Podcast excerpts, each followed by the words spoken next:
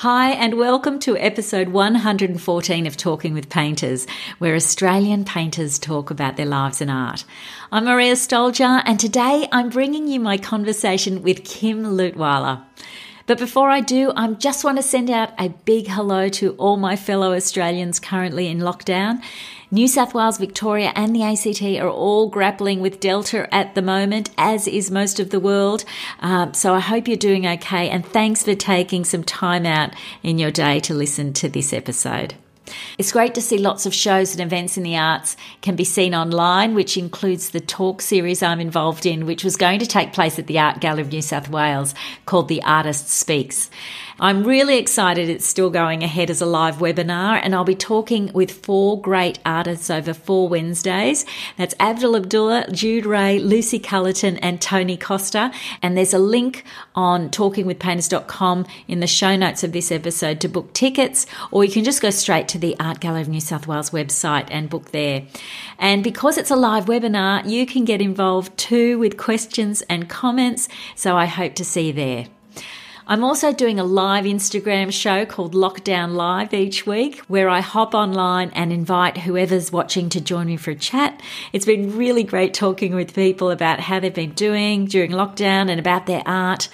And I'm aiming to do the next Lockdown Live on Friday, the 10th of September. And I'll be posting more details about that closer to then on Instagram. Now, if you live in Sydney, it's possible to have seen Kim Leutwyler's work without ever having set foot in a gallery. In 2019, her brilliant Archibald painting of TV presenter Faustina Agolley was one of the main paintings the Gallery of New South Wales used to promote the prize. It was on one of those huge banners hanging above the entrance of the gallery. It was on bus shelters around the city and newspaper ads, and it even appeared on the front cover of a magazine. She's been a finalist in the Archibald five out of the last seven years, and her sitters have exclusively been people she admires from the queer community. And these are the people she paints time and time again. She's got a very distinctive style where she uses bold colour to reflect the sitter's personality and uses an exciting combination of realism and abstraction. She also has a wonderfully positive personality, as you're going to hear, and she fully embraces technology, which she incorporates into her artwork in the most ingenious ways. She was born in the US but has been living in Australia for the last nine years. She's won the Kate Larter Memorial Award and she's been a regular finalist in many major art prizes and has exhibited widely across Australia and in the US. You can see all the works we talk about on the website talkingwithpainters.com. We recorded this interview remotely during lockdown in Sydney, and I started by asking Kim how she's been during the latest Sydney lockdown. The first couple of weeks, I was really into it, to be honest. I was like, God, there's so much time to paint. I've got all this extra energy. And I was thinking that, you know, it was going to be very short lived, kind of like the last lockdown. But as the weeks kind of carried on, I sort of went through the emotional roller coaster of all the stages of grief. And in the last couple of weeks, I've been sort of firmly planted in acceptance. So I'm, I'm back to where I started, feeling good about it and just trying to make the most of it. But man, there were some really, really tough days. Um, and I actually ended up emulating you a little bit because I started doing these Instagram live interviews with a lot of really fabulous artists yeah. from around Australia, which was good fun. Um, but in those, we didn't really talk about art very much, that we kind of went off the rails, but it was lots of fun. well, that's the best sort of conversations, I reckon, you know, they're just, they're, they're much more sort of casual. Yeah. How did you find live Instagram?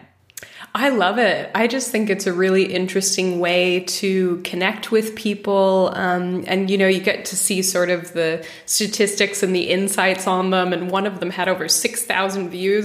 like, oh, oh, my God, wow. this is incredible. Maybe I should start doing this more. um, but yeah, it was just a really, really fun time and, and great to connect and to hear people's questions and and sort of interact with the community in a different way. Yeah, yeah, true. And I mean, everyone can probably hear that you have an American accent. So you you're from the originally from the US. Can you tell me a bit about where where you grew up and particularly interested in what people's memories of art as it you know what memories they have of art when they were little yeah for sure well it's interesting i didn't really grow up anywhere in particular so i was constantly moving around the country with my family i went to two high schools, few middle schools, um, two universities. Don't even know how many elementary schools, or I guess it's called primary school here.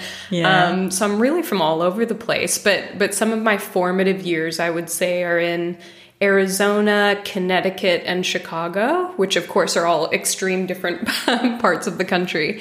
Um, but yeah, it's it's a really interesting place. I do have a soft spot in my heart for America, but I doubt that I'll ever go back.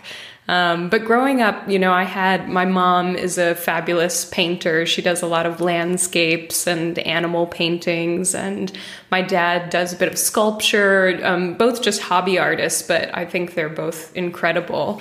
So they sort of raised my little sister and I to be quite creative and artistic. And I remember I used to you know, trace drawings of Disney characters when I was quite young. And then I started messing around with ceramics and printmaking and installations. And, and I, you know, set up my, my dolls and my toys in all kinds of weird, kitschy installations. so I was sort of always creative, but um, painting didn't actually come until my 20s. So I presume you did art at school though. I did, yeah. In high school, I, I, think it was ceramics was my first little intro, and ceramics is a great love of mine. Um, I actually studied it in university along with printmaking, um, and I loved drawing and, and all of that. But it wasn't until after I graduated from university, from my first two degrees, and realized, hmm, you really need a lot of equipment for, you know, like for a lithography, you need this gigantic press that I no longer had access to, and marble slabs, and um, ceramics, you need a kiln and you need glazes and all of that. So, my flatmate at the time actually taught me how to paint in our living room, and she is a fantastic artist, fantastic artist. Uh, and she doesn't she doesn't show any of her work to anyone. She just paints it for herself and does commissions here and there. She's actually a nurse, so shout out to Andrea right now because she's going through it, dealing with COVID in uh, in Phoenix. But mm. it's I, I just I'm so grateful to her for teaching me sort of the tricks of the trade. And then I decided to go back and study at the School of the Art Institute of Chicago for one year and do my post back, which I think is in in Australia is called an honors. But yeah, it was it was an incredible life changing year in Chicago, learning how to work with oil paint and acrylic and watercolor. And so for me, it was just like delving into a whole new world that was really really incredible and really difficult. Painting is really fucking hard sometimes. Um, so true. it's it's so much yeah, fun. yeah. well you know what i find interesting is that when i was um, reading up about you i saw that you know when you left school you actually had got a scholarship to do an accounting degree.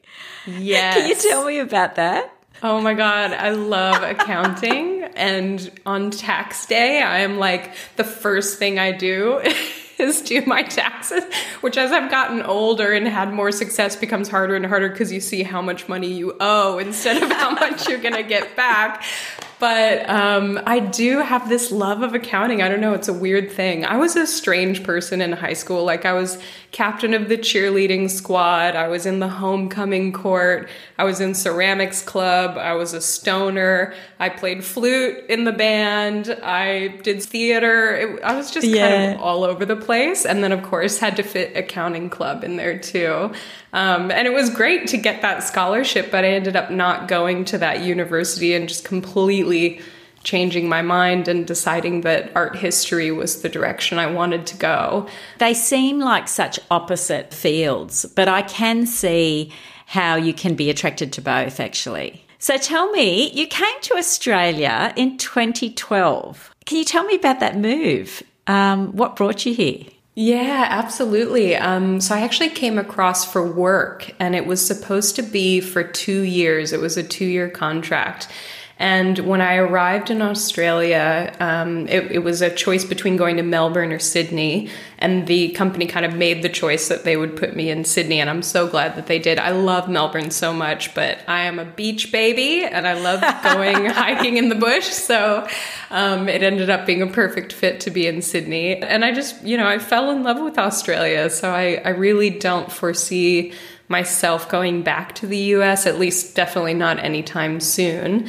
Um, but I could also see myself living in Spain or, you know, elsewhere in the world. So who knows? Who knows what the future holds, but yeah. we'll see. It's so interesting also that, you know, within three years of coming to Australia, you were shortlisted in the Archibald Prize. Uh, yeah. which is you know for you know people probably hear me talk about the Archibald all the time, but it's you know our most well known uh, portrait prize here in Australia, and not only that, but in the last seven Archibald prizes, you've been finalist in five of them. That's that must be that must just feel uh, amazing.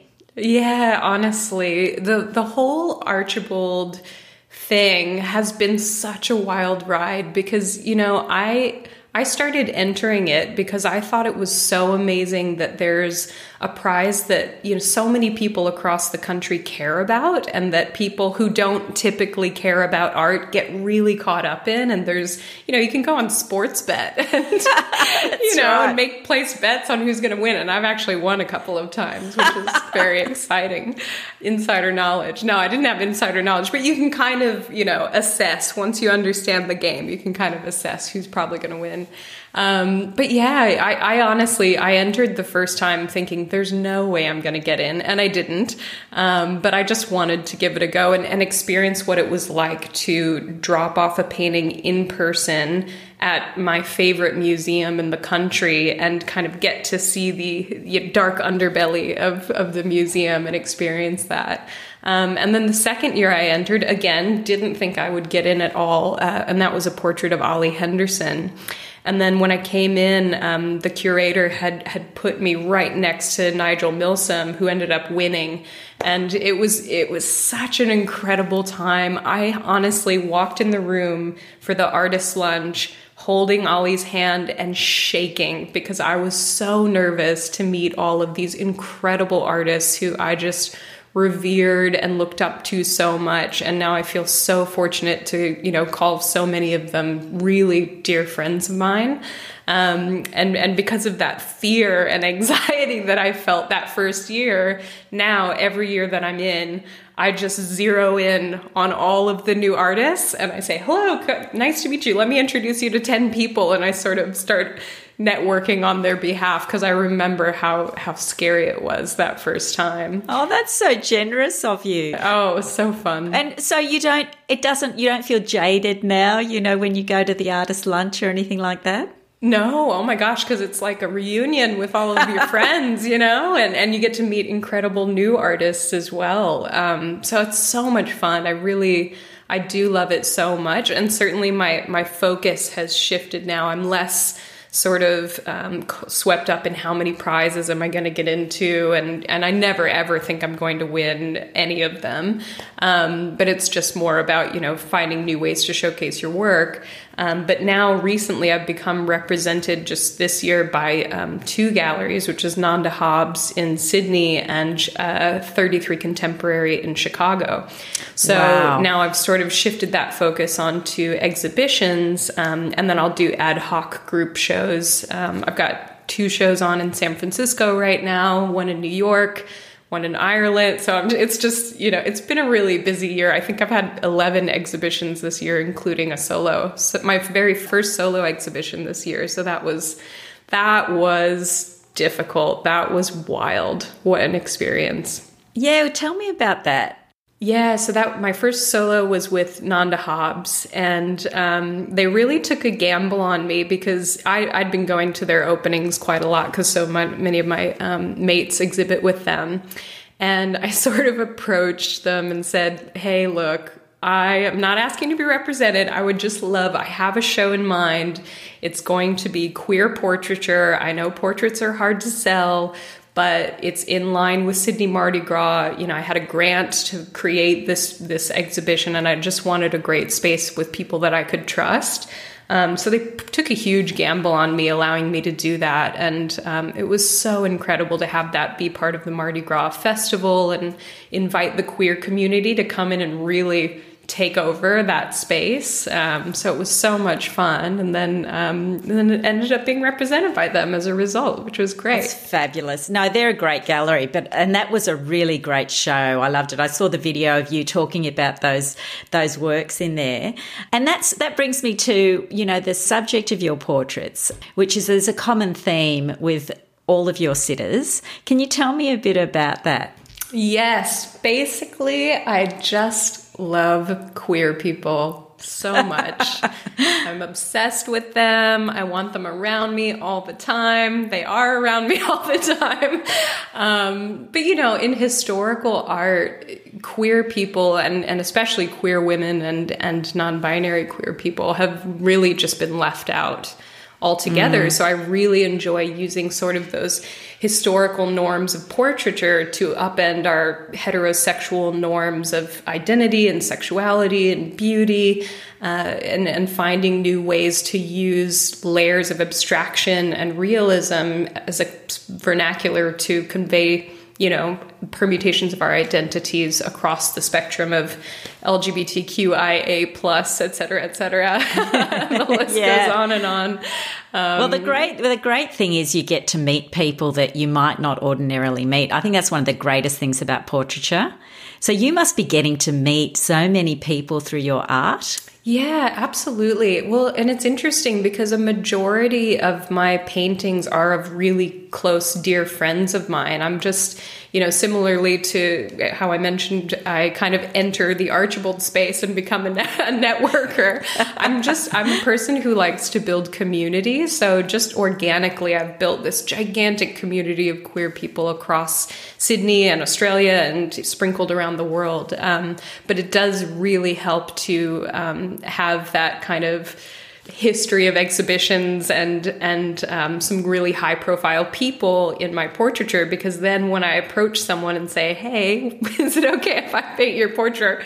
Portrait, they don't think I'm a crazy person. Um, so yeah, getting getting to paint Trixie Mattel was like that was my okay, I can die happy moment, and and now we're friends. so I'm like, oh yeah. So well, Trixie Mattel is the um, well Brian Firkus is the person behind Trixie Mattel, and Trixie Mattel is his alter ego uh, when he's dra- when he's dressed in drag, which he he's amazing as well. And those you painted him as him as Brian Firkus and as Trixie Mattel, which is really really interesting. And both of those one one was an Archibald uh, finalist painting, the other one was in the Portia Geach. Yeah. Um, that that's a really interesting approach. Uh, did you know that you wanted to do those two portraits, or was it something that developed after you had painted him as Trixie Mattel?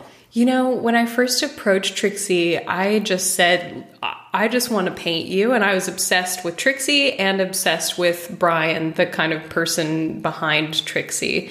Because um, I just think, you know, the two are intertwined in a way. And yes, it's an alter ego um, and it's a permutation of kind of how he or conveys himself as a female to the world in this sort of caricature of a caricature of a woman and sort of those idealized, unrealistic standards of beauty. So I just, you know, uh, and such a fabulous comedian and musician and everything. So I just said, I'll paint you in drag, out of drag, don't care.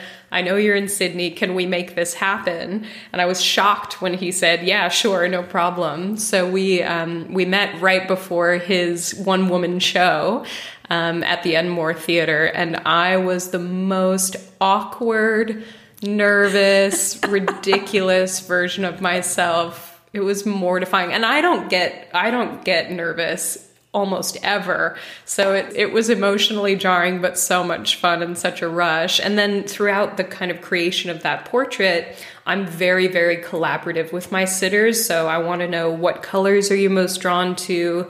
Um, you know, Trixie picked out the pattern for um, the background of the Trixie portrait, the sort of pink floral inspired by um, a Barbie from her collection.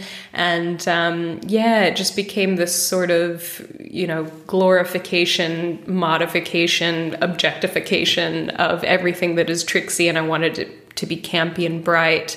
And through that process we got quite friendly and and a bit obsessed with each other. And then of course I was like well I'm going to be in LA in a couple of days so can we catch up and do a portrait out of drag? And Brian was like of course that's fine. And and I showed up to his house at like 9 a.m he had just gotten out of the shower. He had like a towel in front of his junk. He was you know we were very comfortable with each other at that point.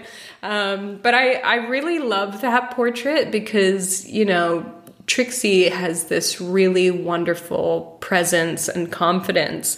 And Brian, um, you know, they're one and the same, but Brian in that portrait is a little bit more demure, you know, the way he's holding his hands um, mm. and the kind of way that he hunches his shoulders. And I just think he's an incredibly beautiful human and wanted to capture that. So a lot of time and love really went into that portrait, which is such a, a and, and that was last year's portrait, and that's such a very harsh dichotomy from the work that I put into this year's portrait, which I think took me, you know, maybe 20 hours tops and um, doesn't even have a face. right. So your self portrait came out much quicker. So much faster. And I wasn't planning to enter it at all. Um, it was uh, my gallery, Nanda Hobbs, actually suggested that I enter it. But, you know, post my solo exhibition, I was just so exhausted that I didn't think I would enter at all. And I just sort of said, yeah, if the, if the buyer doesn't mind, I'd love to just chuck it in there. There's no way it's going to get in because every couple of years I'll enter a nude or a semi nude um, because I'm really trying to break through with the, you know, semi nudes of women. And it never gets in. So I really didn't think this one would, especially because I'm wearing my harness that's usually my strap on on my back. And I'm like, there's there's no way. There's no way. And there's no face. Literally, there's no face in it. So I'm like, okay, if I'm using my sex harness on my back and there's no face and I painted it in almost no time at all. But then it got in and I'm so happy that yeah. it did. No, it's a great painting, and it's interesting because that painting, well, like a lot of your portraits, um, including Brian's portrait last year and a number of other portraits, you you uh, referred to the use of abstraction as well as realism, and those portraits are great examples of that.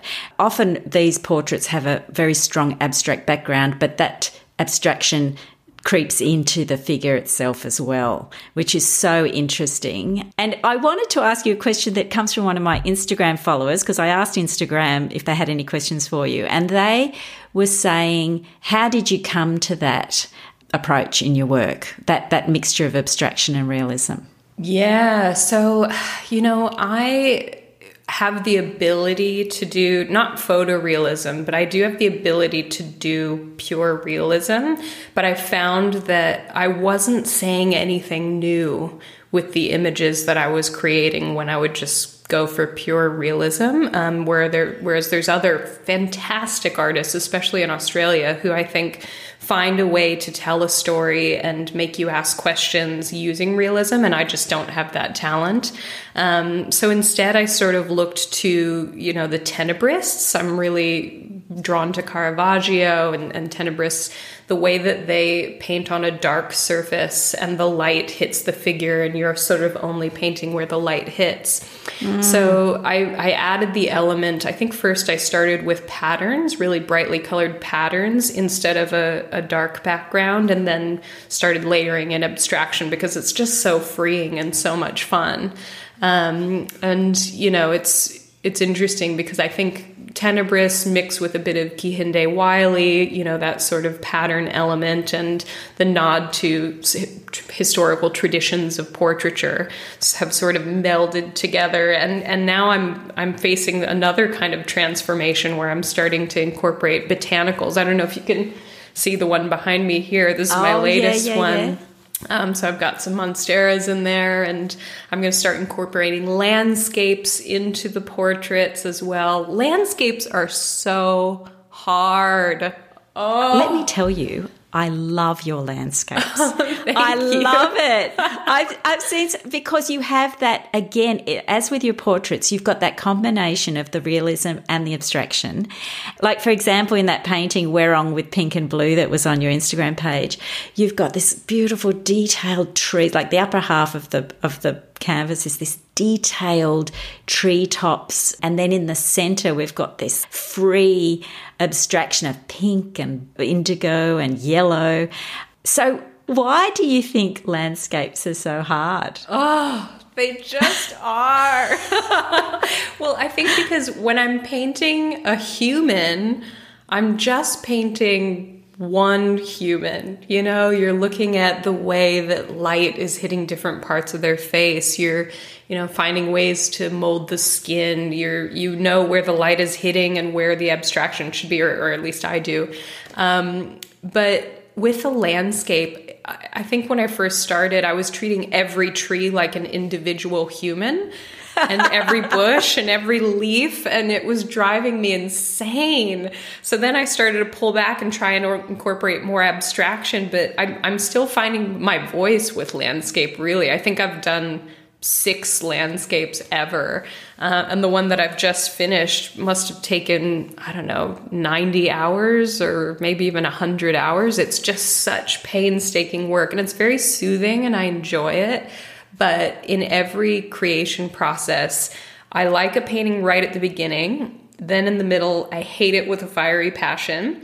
And then it starts to come together. And then there's just one tiny mark. Sometimes it's a freckle or it's just this little thing that brings it all together.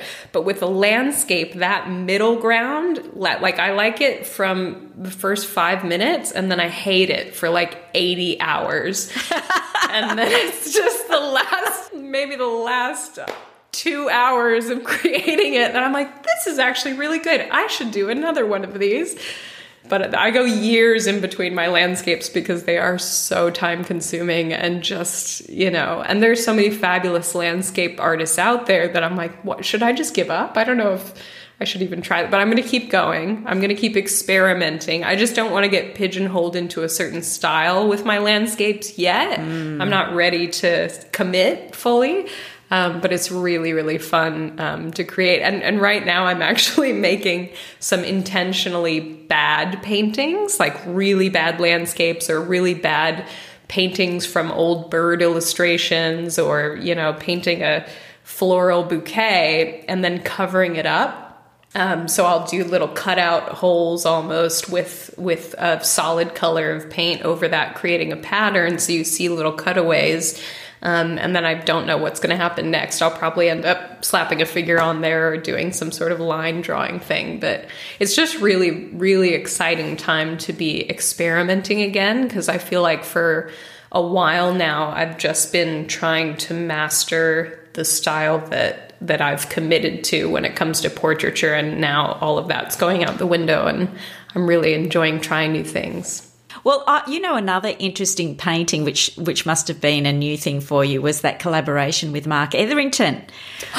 Oh my goodness! Was it? It's called Danger Zone.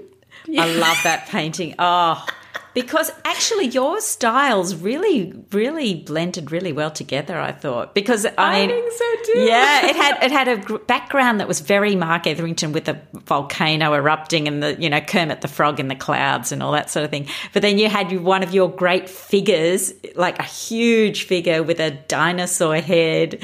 It must have been so much fun. Can you tell me about that Yes, and we want to do a lot more collaborations, so keep an eye out on that. And he lives in Canada, so we yeah. basically I went and got a huge piece of canvas, asked him how big he wanted it to be and how big he could handle in his new studio in Canada.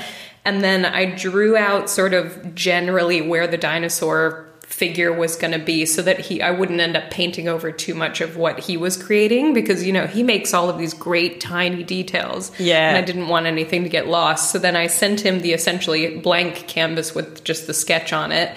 He painted the background a bunch of dinosaurs the 7-eleven etc sent it back to me and then I started adding in I painted a, a little mini version of him with a a human head and a dinosaur body, drinking a Slurpee. And, oh, so you that know, was your your contribution was that part. Oh, that's yeah, and, fabulous. and I did the big figure. I did some pterodactyls in the sky. So we we've both got you know elements across the entire thing.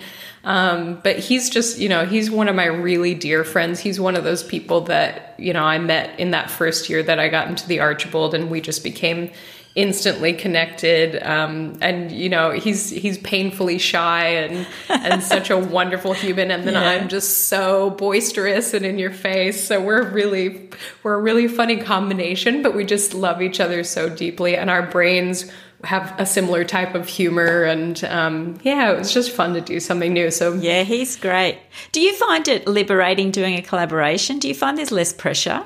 Absolutely. Well, I don't really feel pressure um, when I'm painting at all, but I I just found it to be so freeing to just do something wacky and fun, which is why I do dinosaur portraits, you know, every now and then, just to do something silly. Um, but yeah, it's it's really enjoyable to just free up and do paint completely different subject matter. That's interesting you say you don't get, you know, you don't feel pressure because I always have this theory that making portraits is the highest pressure because you have to somehow show the sitter in the end the painting. Yeah. How do you feel? How do you feel when you show the sitter? Do you are you there when you show it to them? Not always, not always, because sometimes they live in another country, and we've done. I've, I always do a sitting in person, so I've always flown there in the beginning and done sketches, and but we always. I, we always collaborate the whole way through. So they see it coming to life the whole way through. They see it at the bad, ugly stages. And I'm like, don't worry, it's going to look much better than this. Um, you know, they'll tell me when, you know, their chin's a little bit off or if their nose doesn't quite look like that. And sometimes it's interesting to see how people see themselves. Yeah. Um, but that collaborative process is just really fun. And um, yeah, I, I really don't don't feel any pressure. I do want them to love it in the end. And and I will say that, you know, my latest works, probably my last 10 or 15 works have incorporated way less of the face and a lot less of the figure because I'm sort of starting my slow descent into abstraction because deep down I want to be an abstract artist. That is my ultimate goal. That's how I know I will have made it when I can create an abstract painting that I like. But right now, oof, if I make an abstract painting, I hate it with a fiery passion until I get some element of, you know, figure or landscape or something on there that isn't just abstract. Um, That's so interesting because what do you think it is about an abstract painting? Well, I mean, if you can answer this question, you would become an abstract painter, I suppose. But what do you, what do you, what is it that you need to achieve for it to be successful? I'm- what is the test for that? Yeah, I'm still trying to find that in my own work, but I know, you know, Robert Rauschenberg is my all time favorite artist, um, especially his purely abstract works. And he does incorporate a lot of imagery into so much of his work, but you know, some of those in the San Francisco MoMA, I remember walking in there when I was like 16 or something. And it was the first portrait, or first painting rather, that I ever stood in front of and was so moved that I had a full body experience. Um, and I discovered that I have synesthesia. So it's it's this thing where you um, you experience color or sound or whatever in a different way than most people do, and it elicits a physical response. So I have a bit of color synesthesia. So color can completely change my mood, and it physically changes how I feel in my body, which is really hard to explain. But I remember seeing Robert Rauschenberg's um, painting for the first time and just being so deeply moved. And I stood in front of that for about 45 minutes. I kept getting super, super up close. The guards had to come and shoo me away. And then I'd go stand on way on the other side of the gallery, come back to it. And I was at the museum with my family. They actually left the museum went to another museum nearby in San Francisco and then came back to get me and I was still sitting in the same spot looking Really? looking at that Robert Rauschenberg. Yeah, I'm obsessed. And can you with him. describe the painting for me? Yeah, it's it's probably about six meter. It's huge, gigantic, gigantic painting. Um, it's got some assemblage. It's got some really thick texture. You know, big bold blocks of pink and red and cobalt blue, and then huge splashes of black and white. And you know, it's it's just this incredible, incredible abstract piece of work that I just I just don't understand how someone could make something so moving. And I know not everyone will be moved in the same way that I am by that work. Um, and and I'm moved by almost all of his work in that same way. Um, but I want to find that in my own work because you know when I create a portrait I don't stop until I find that it's telling me something new about my relationship to that person, about their relationship to me, to the world, to their gender, to their beauty, to their identity, um, and kind of find a way to sort of transform who they are into an object you know you're objectifying someone when you're when you're painting them and you're modifying them and you're glorifying them and you know it's the omg combination that i'm yeah. always always trying to to find. And i presume color is a huge part of that? Absolutely. Absolutely. So i might meet someone and and I'm trying to figure out what their color scheme is and and I'm just doing that based on my interpretation of them. So it's really interesting when I sit down for the actual sitting and start to do sketches and color sketches um, and hearing them say, "Oh, I actually don't like the color purple," or what you know, whatever whatever it might be. No shade against the color purple, um, but you yeah, it becomes this really collab process about how they see themselves and what colors they wear, what colors they surround themselves with, what colors they're really drawn to. Um, and inevitably, the portrait comes out completely different than the way I initially intended it to in my head. But I'm happy about that. Um, because it's you know it's it's a portrayal of them and and if I'm going to represent someone I don't want it to be purely my interpretation of that. Well, you know, another very innovative thing that I found interesting that, that you have done that I had never heard of before, and I noticed it in particular with your Nanda Hobbs solo show, but it, I don't know if you were doing it before that, is this augmented reality that is used with an app. Can you tell me a bit about that? Yeah, totally. Um, I love technology. I'm a huge nerd. um, and I just wanted to I just wanted to give it a go. You know what I mean? I just wanted to experiment with the ways that technology um, can interact with this kind of traditional medium and, and bring another element to life. So essentially, each painting has its own augmented reality that lives on or around the painting but you just can't see it with the naked eye. So as soon as you bring your smartphone or tablet up and hold it up to the painting, you will see, you know, perhaps it's an interview with the subject or it's, you know, um, a short film or an animation or a time lapse of the painting being created. Um, you know, it's every each one of them are completely different. We've had, you know, I painted my friend Lucy is a poet, so she read out some of her poems, and then I have some of the words kind of in typewriter coming across the the painting as well. Um, but each one is just totally unique. It's interesting, isn't it? Because painting, in a funny way it's so it, it's limited in certain ways because it's a 2D surface. It's not moving. It requires the viewer to stand in front of it for a period of time. It also requires the viewer to be active as well to sort of respond to what yeah. they're looking at. It's much less than, than say like a movie where you're just being you're sort of receiving that. So it's interesting to add these other dimensions to this work. I find that fascinating and it's almost storytelling as well, isn't it? Yeah, absolutely. And it and it's again so collaborative. Sometimes it is the sitter in their own voice telling their own story, which I think is very powerful.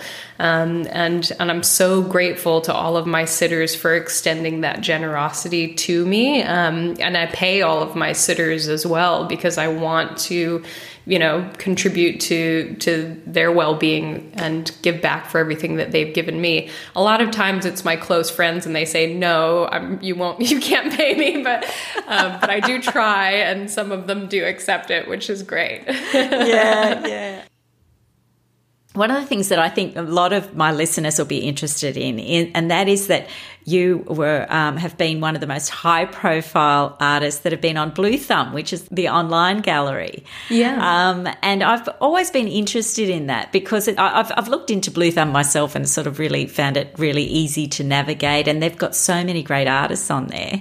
What was your experience like? Uh, or has your experience been like? Yeah, yeah, I love Bluethumb. You know, they're Freddie, who um, I, I, can never remember what his actual title is. I just call him the managing director, even though he's definitely not the managing director. But I feel like he just does everything for Bluethumb, and he's become a very dear friend of mine through just through the process of being an artist on Bluethumb and the great opportunities that they have given me, even before I started to gain any notoriety. Um, and, you know, I just think that they really care about their artists and they create really great opportunities for them. And, um, you know, for the longest time, I've only, I'm only just now being represented in the last, you know, 12 months or six months really. Um, and up until this point, I've been selling my own work, and I've been doing that either through my own website or Instagram or through websites like Bluethumb. Um, and it's just a really no brainer, easy way to upload your art, share it with the world, and, and connect with a, a, new community of collectors. Uh, and I really didn't buy into the whole being represented by a gallery thing, but seeing the way that um, I guess some of my friends have experienced the the representation uh, from Nanda Hobbs, I knew it was a positive experience, and I was willing to sort of give it a go. And I'm really glad that I did because it's a great symbiotic relationship. Um, and I'm still able to you know show through Bluethumb and Saatchi art and and all of those things. It's just that a lot of my work is now being created specifically for a gallery show. So I have less to be able to put up on those kinds of online platforms. And I think also, I think you put your finger on it before as well. For portraitists, or for painters who primarily paint in portraits, it is very difficult to sort of have an exhibition.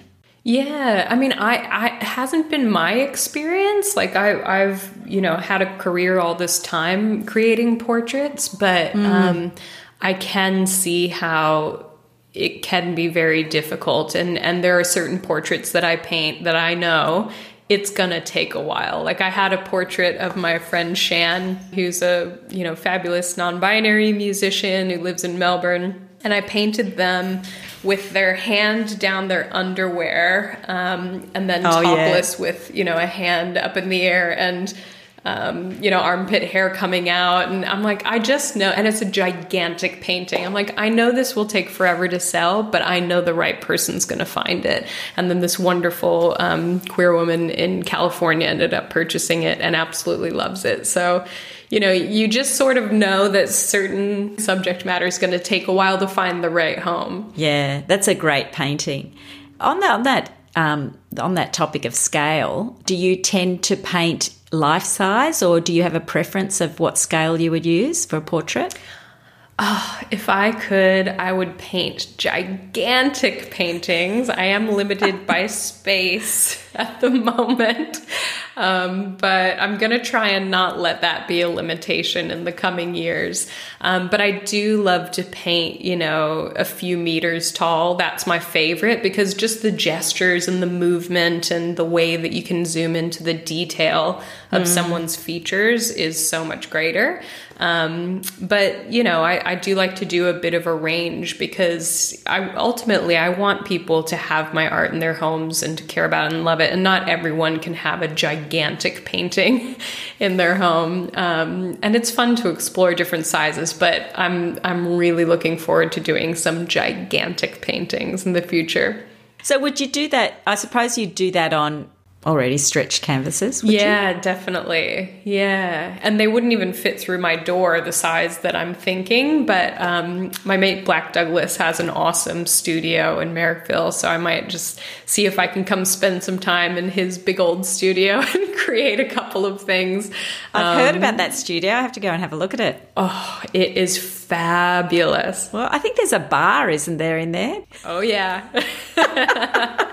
there's a bar, there's couches, there's a dance floor, there's a stage. We've had some good times in that studio. oh, I bet you're looking looking forward to you know post lockdown. I bet you have a big party in there. If ever we're allowed to have more than five people in our houses again. I know.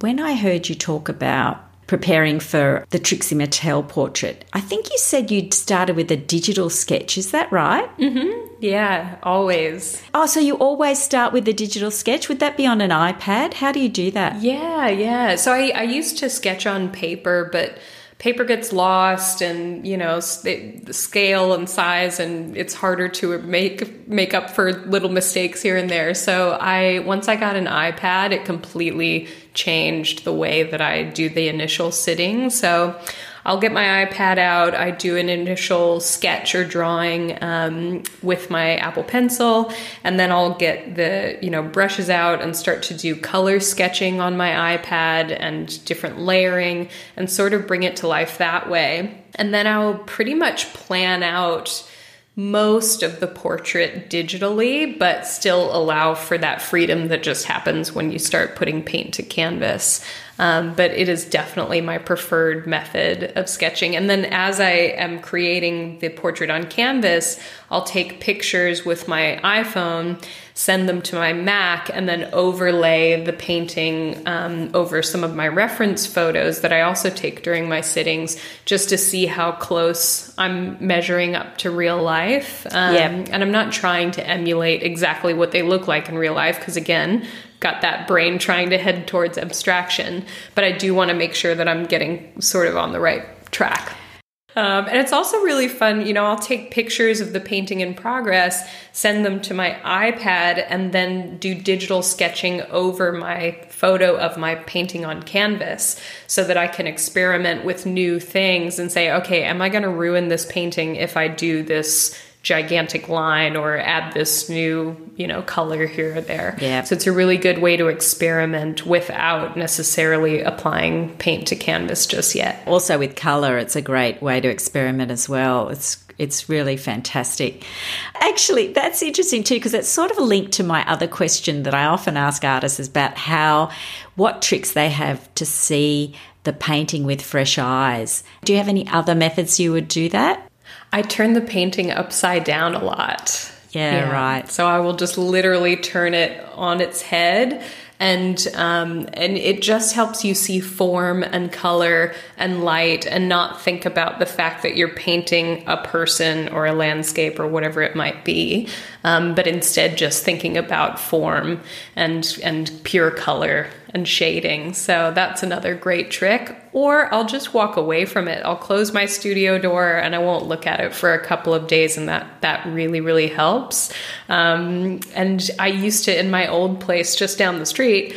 My um, closet doors were mirrors, so it was really handy to look at it in the mirror and see a reverse of the image as well. That's a really great way of doing it. Yeah. And um, and you're basically painting in oils most of the time. Yeah, I used to paint in acrylic, um, but for environmental reasons, I've let that go because you know acrylic has a lot of plastics in it and polymer, and you know when you dilute that into water and pour it down your sink, it's it's going into the ocean eventually, and it's polluting everything. So as much as I love love love acrylic because it's so convenient and it dries so quickly, that's just one of those things that I decided I needed to give up. Whereas oil paint, you know, you um, you know you have your mineral spirits you're getting all of the excess paint off of there and then as that settles to the bottom i will mix the uh, pour out the mineral spirits into a new jar and then take all of that sediment at the bottom of the jar and mix it with linseed oil and just create more oil paint um, so it really becomes no waste. Oh, really? Yeah. So some of my favorite colors that I paint with are an amalgamation of hundreds of colors that I've been cleaning off of my brush, and it becomes something that you would never take the time to mix because it's just so many different colors combined. So it must be a, quite a grey a grey color, I presume. Not always. It depends on what I've been painting. Like sometimes it's this really beautiful neutral pink color or like a dusty um, sort of ochre color. They're they're all quite different. It just depends on what I've been painting on any given day. Yeah, um, right. But Gamblin um, is a great paint com- company, and they clear out, clean out all of the dust and all of the sediment um, once a year from all of their machines as they're making oil. And they mix that into a color called Torrit Gray. And every year, that Torrit Gray is going to be different because they have different supply and demand for all of their colors. Um, so it's really great to get your hands on a Torrit Gray. And if anyone has any Torrit Gray who's listening, please reach out to me on Instagram or my email or whatever because I want it. I only have one Torrit Gray from like five years ago and I can't find any of it anywhere. So please, please send it to me. So how, how do you spell that? How is it torrid torrid grey? Is it? T O R R I T. And they give it away for free, so you don't you can't buy it. It's just anywhere that sells Gamblin will be sent um, Torrit Gray, and it's just free tubes. So it's yeah, it's a great. I think it's just a great little thing that they do. Yeah, brilliant. I've never heard of it before. And tell me, what um, I always like asking uh, um, artists how they get into the flow for painting, whether they procrastinate, whether they find it hard to get into it. How do you find your work when you get into the studio? Well, I'm a Capricorn, so there is zero procrastination happening in this studio. I'm actually um, getting into zodiac signs or horoscopes has been a COVID hobby of mine. This happened last lockdown. I started learning more about what it meant to be a Capricorn, and then during this lockdown, I'm learning more about what it means to be all of the other star signs. Um, but I'm still a novice for sure. But one thing I know about Capricorns is that they're very career driven, they're very organized, and they do not procrastinate. Is that right? Yeah, apparently, apparently. I'm apparently I'm a standard Capricorn, which also explains my accounting brain mixed with the artist brain. um, but yeah, I guess on a painting day, I will I will wake up and be like, okay, today is definitely a day to create some artwork. And I'll go into the studio before I've even peed or brushed my teeth or eaten anything, and I'll just start working. And eventually it builds up so much that I actually have to go and get ready for the day and come back. Um, but I get into this sort of flow state. It's a very zen state. Um, and I don't realize that I'm painting. Um, and it happens with drawing too. Actually, I don't really draw anymore other than a sketch. Um, but the other day I did a drawing of my friend Georgia, and I was getting into it so much so that um, I got a message being like, "Oh, are you done with it yet?" And it had been four and a half hours, and I had no idea that that time had gone by. Um, so I, you know, I can go for four, five, six, seven, eight hours. Um, and when I was getting ready for my solo show, I was doing sixteen-hour painting days with no breaks. Oh, you're just quickly like shove something in my mouth quickly. Well, I mean, yeah, it was. I, I wouldn't recommend that. That was definitely pushing myself really hard. But um, on a typical day, eight to ten hours probably. Yeah. And do you find you have to have um, natural light in the studio? Absolutely, yes. So natural light is so so important, and natural light's really important to me during the sitting as well.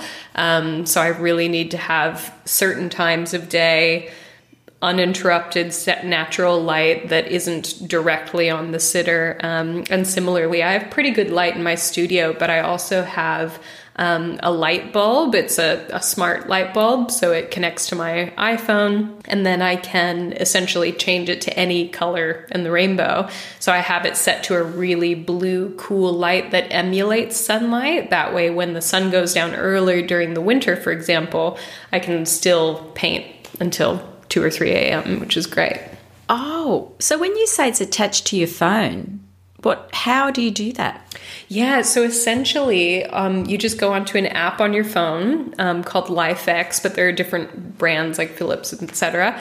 Um, and then you have a little color palette, and you can just select whatever color you want. So I've got one in my living room as well, and it's set to this nice, beautiful pink color. And as someone with synesthesia, if I'm having a really hard day and I need to turn my day around, I will go in there and just start messing with color until I feel better. Really? Um, but it's yeah, it's really interesting, and you can set it up so that if you get a text message, the light flashes at you, or you can set it so that um, as the sun comes up, even if all of your shutters are closed, as the sun comes up, the bulb will slowly brighten from you know dark tones up into a warmer color until you're at full daylight Wow. in your room. It's- That's yeah, amazing. All kinds of great things you can do with technology. Yeah, right. And so, what with with that um, experience of synesthesia, what color makes you feel the best? I mean, what what is an uplifting, a mood lifter for you? Um, cadmium chartreuse is like my all-time fave right now. So that super fluoro green color, like a yellow green that you see on people's fluoro vests, sort of. Right. Um, it's one of my favorite colors to paint with right now, and it just gives me this zing of energy um, and it's really uplifting. If i want to feel calm and happy um, a nice kind of warm neutral pink will do that. Um, some of the like purples and dusty lavenders um, are, are my favorite. I know you know ben quilty uses a little that color a lot in his work Yeah. which i think is a reason that i'm so drawn into his stuff as well um, and yeah, there there's so many. I could list a thousand colors that I'm obsessed with, but those are probably the ones that stand out the most. and would you find when you use them in your work, you would need to mix them, or are there some that you could use straight from the tube? Usually, I like to mix my colors just because I, I find so much joy in creating new combinations that I know won't be emulated by another artist because it's coming straight from the tube. But um, cadmium chartreuse, never touch it. I never touch it. It is pure, it is beautiful, it is perfect, and it doesn't need anything else added to it. I have seen it in your work, and it is very stunning. Yeah. Would you use that in your landscapes as well? I do, yeah. I think I have seen it in your landscapes. Yeah, I do. It's interesting though, because in my portraits, it's going to be a big block of color or it's going to be a harsh line so you can really distinctly see it. Versus in my landscapes, it's just a few little leaves here and there. And do you find with the abstraction that it's the proportion of color that is important? That, you know, that is a, an important part of it? Getting the balance between colors right? Absolutely. And it takes some time. You know, I'll, I'll get a sense of it in the sketching phase, but once you get canvas uh, paint on the canvas, it's going to behave very differently to a backlit screen. So um, it takes a lot of time to mix the right colors. It takes a lot of time to find that balance. And I have to paint the whole thing all at once.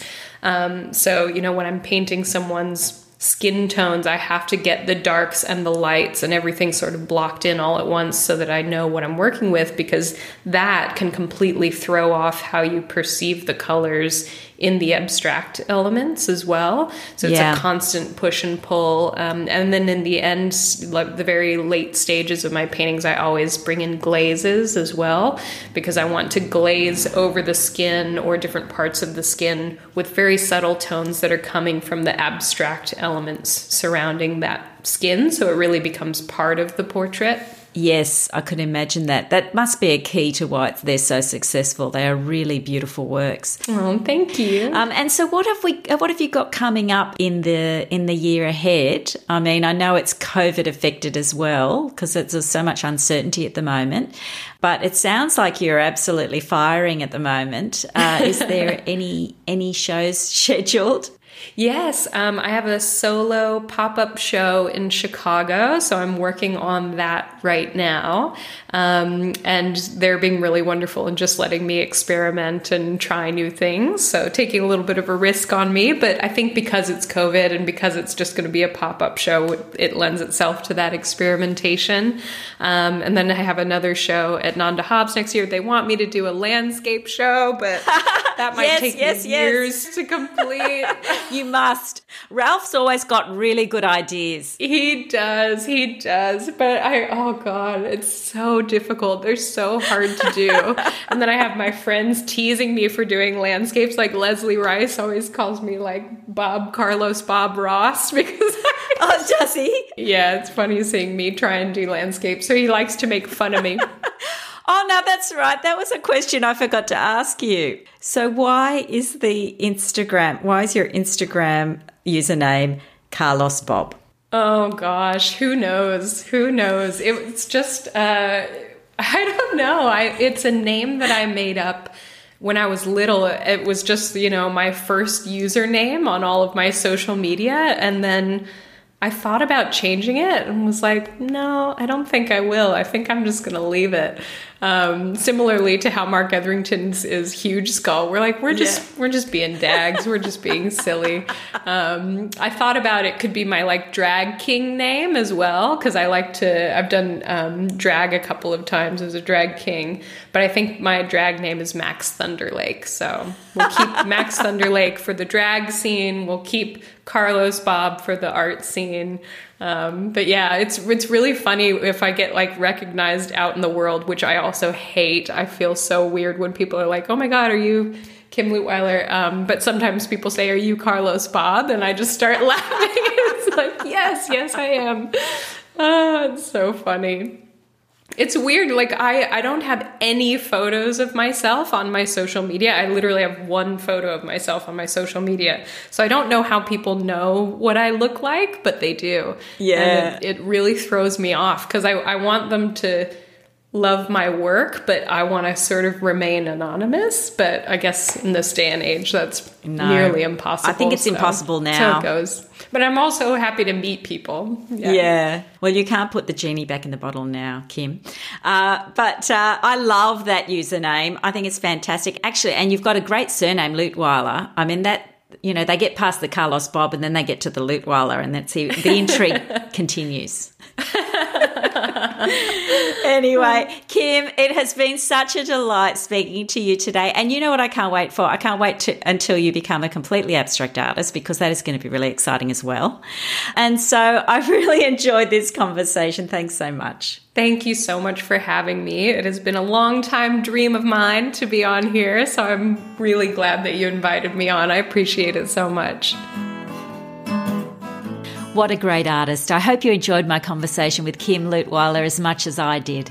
You can go to the website for links to things we talked about in this episode, and I'll also be getting a short video online in a few weeks, so watch out for that on the Talking with Painters YouTube channel and the website and on social media.